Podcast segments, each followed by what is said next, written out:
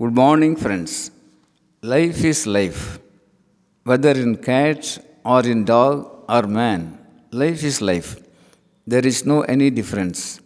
The idea of difference is a human concept for man's advantage, says Sri Aurobindo. Sri Aurobindo is one of the influential leaders in the Indian movement for independence till 1910. In his later years, he becomes a spiritual reformer. Spiritual evolution for human progress is his vision and mission. Integral yoga is his main path to spirituality.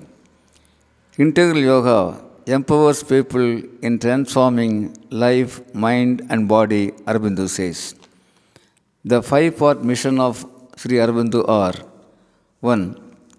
Aurobindo wanted to see free, independent India, and he witnessed his vision on August 15, 1947, fortunately on his birthday. Second, resurgence of Asia, that is, progress in human civilization. Third, world vision, that is, providing fairer, brighter, nobler life for all. Fourth one, spiritual gift to India and to the world. Fifth one, raising man to a higher and larger consciousness. Aurobindo Ashram, that is functioning in Pondicherry and in many parts of the world, have transformed lot many people.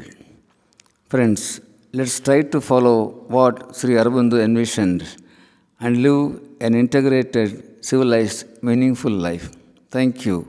Aranga Director, Shibi IAS Academy, Coimbatore.